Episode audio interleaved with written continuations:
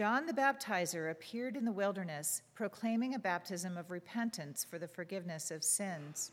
And people from the whole Judean countryside and all the people of Jerusalem were going out to him and were baptized by him in the river Jordan, confessing their sins.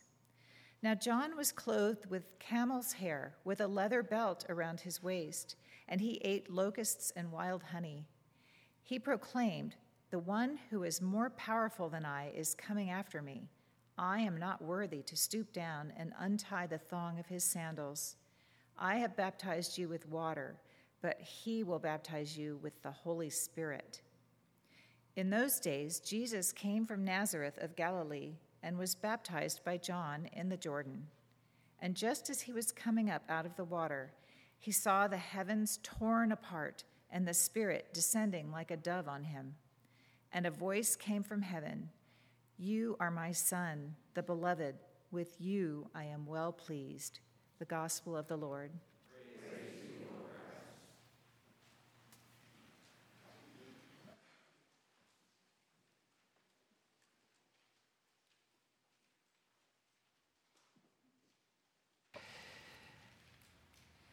Grace and peace to you from God our Father and the Lord Jesus Christ. Let us pray. Almighty God, let the words of my mouth, the meditation of our hearts be acceptable in your sight and fruitful for our faith. And we pray this in Jesus' name. Amen. There's a word in the gospel reading today that leapt off the pages at me. I don't know if it did to you when we heard it. But it's that the heavens were torn apart and the voice came at Jesus' baptism. The Greek word, interestingly enough, is schizo. That makes its way into English in some interesting ways. But a tearing, a separating, a splitting, a ripping apart, a rending that's what happens in Jesus' baptism. That's what happens in the incarnation. From the manger to the cross to the empty tomb, a tearing, a ripping, a rending. It's stark language, isn't it? That we would need such an event. Because there's lots of people who would say that really we don't need anything that dramatic.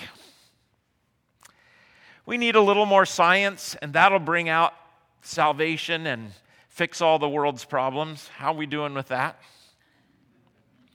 We need a, some more spiritual exercises, get ourselves in touch with our godness or whatever. Maybe we need a new economic system or political ideology. That might fix the world. That's what we need. And of course, the Beatles said all we really need is, yeah, well, that didn't work either. How about a little more education? Would that save us? Some emotional inspiration. That's what human beings are looking for. Really, how about a combination between human effort and God's effort. How about if we meet God in between? That's really maybe all we need. We don't need anything that dramatic. Or maybe Aristotle and some good philosophy will do the trick. But no, the heavens were torn, schizo, schism, split apart. Something dramatic was needed, something decisive, massive, and even combative. Isaiah proclaimed long before Christ what the people's need is and what their hope was. Oh, that you would rend the heavens, that's the word, tear apart, and come down that the mountains might quake at your presence. And of course, God's people at the time, they were back in their homeland after exile, and everything was an absolute wreck and mess. And they were once again under the foreign domination of Now, not the Babylonians, but the Greeks, and the Persians and the Greeks. And so they wanted God to tear open the heavens and come down and make God's name known and put the people back in charge, put a king back on the throne, restore the temple, restore the nation of Israel. That's what they wanted to have happen. And they had hoped that when those heavens were torn, there would be judgment on all those Gentiles. That the exile would be healed and the nation would be restored. That's what they were hoping for. And so they get the answer, the long awaited answer of their prayer. The heavens are open when Jesus is baptized, but something interesting happens. Something a little different than they expected, and probably what we think we need, want, or even expect. Not some military rider on some great chariot that comes in and transforms and burns up all the unrighteous, but a voice. A voice from heaven comes. You are my son, my beloved. With you I am well pleased. What we get with the tearing of the heavens is a surprise what we see is a voice. And we see an ordinary Jewish man, 30 years old. what is happening? What is this tearing, this ripping apart that we need? We need God to dramatically do. What is happening is told to us in this voice. You are my son. With you I am well pleased.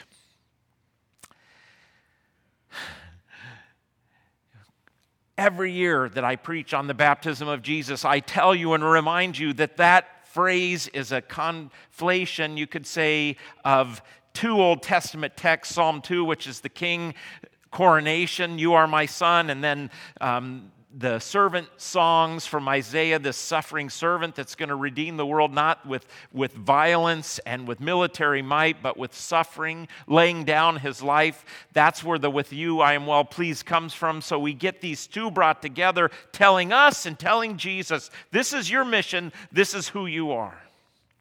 But there's much more than that, of course, because you'd have to ask, why did Jesus get baptized? He's without sin. He doesn't need to be baptized. We're told in Mark that this is a baptism of repentance for the forgiveness of sins. Why did Jesus get baptized? He doesn't need it. Well, the Apostle Paul tells us in 2 Corinthians why. Because for our sake, God made Jesus to be sin who knew no sin, so that in him we might become the righteousness of God. He became sin for us, he took our place. That's what's happening. The heavens are rend opening, open. This dramatic, decisive, massive, even combative act is happening. And what is needed? Is to someone to stand in our place. Take our sin upon himself. Stand in our place. And so in baptism, we get a little, we get actually a foretelling and, and a proclamation of what will happen on Good Friday and Easter a dying and a rising. What do we need? What do we need? We need the heavens to be open, but what we get is not what we expect or what we think we need. We get God standing in our place in Christ Jesus, taking on our sin and brokenness. And that is great news. And the only way to receive it is in faith and in proclamation. I mean, because it it boggles our mind. That's really what that's where salvation lies in a voice that's proclaimed over Jesus. That's where salvation lies. But here's the really, really good news The heavens are still open.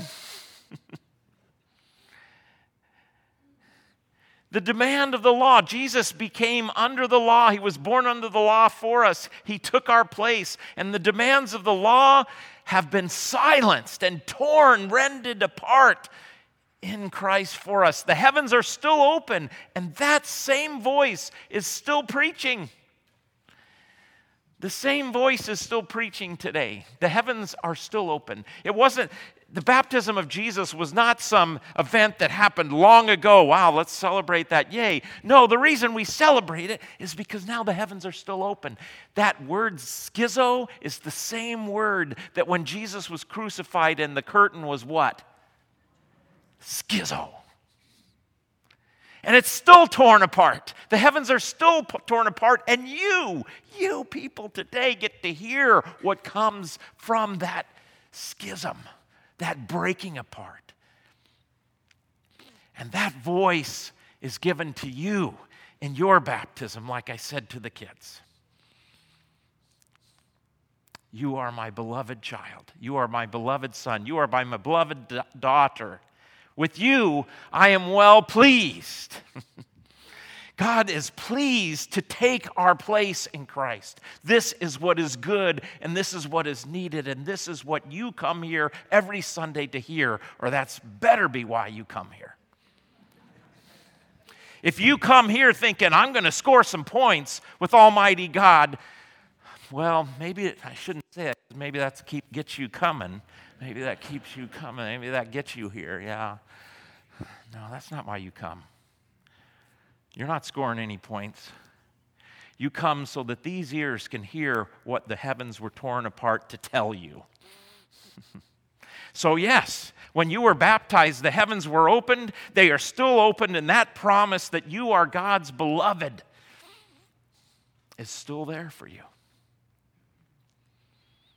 That's what you need to hear all the time. That's what I need to hear all the time. You know, I remember. Um, a time when I had a friend quite a long time ago, and we had a, you know, one of those. You ever had one of those? We had tried to do some healing, didn't go so well. But finally, after quite a while, we came together, and instead of holding what had happened against each other, we said, I forgive you. And we both said it to each other. Now, there was a dramatic moment where I don't know if I'm going to get forgiveness. I don't know if he's going to say this or he's going to say that. And I didn't know. But what I want you to know today is you come before Almighty God, the heavens are opened, and you might think, oh no, God's going to. But no, what comes is I forgive you. I love you. You are my beloved. Yes, it's dramatic, it's massive, it's decisive, and it's almost combative language. But instead of condemnation, what comes is healing and forgiveness and love. That's what Jesus came to give you. Soak it in. Thanks be to God. Amen.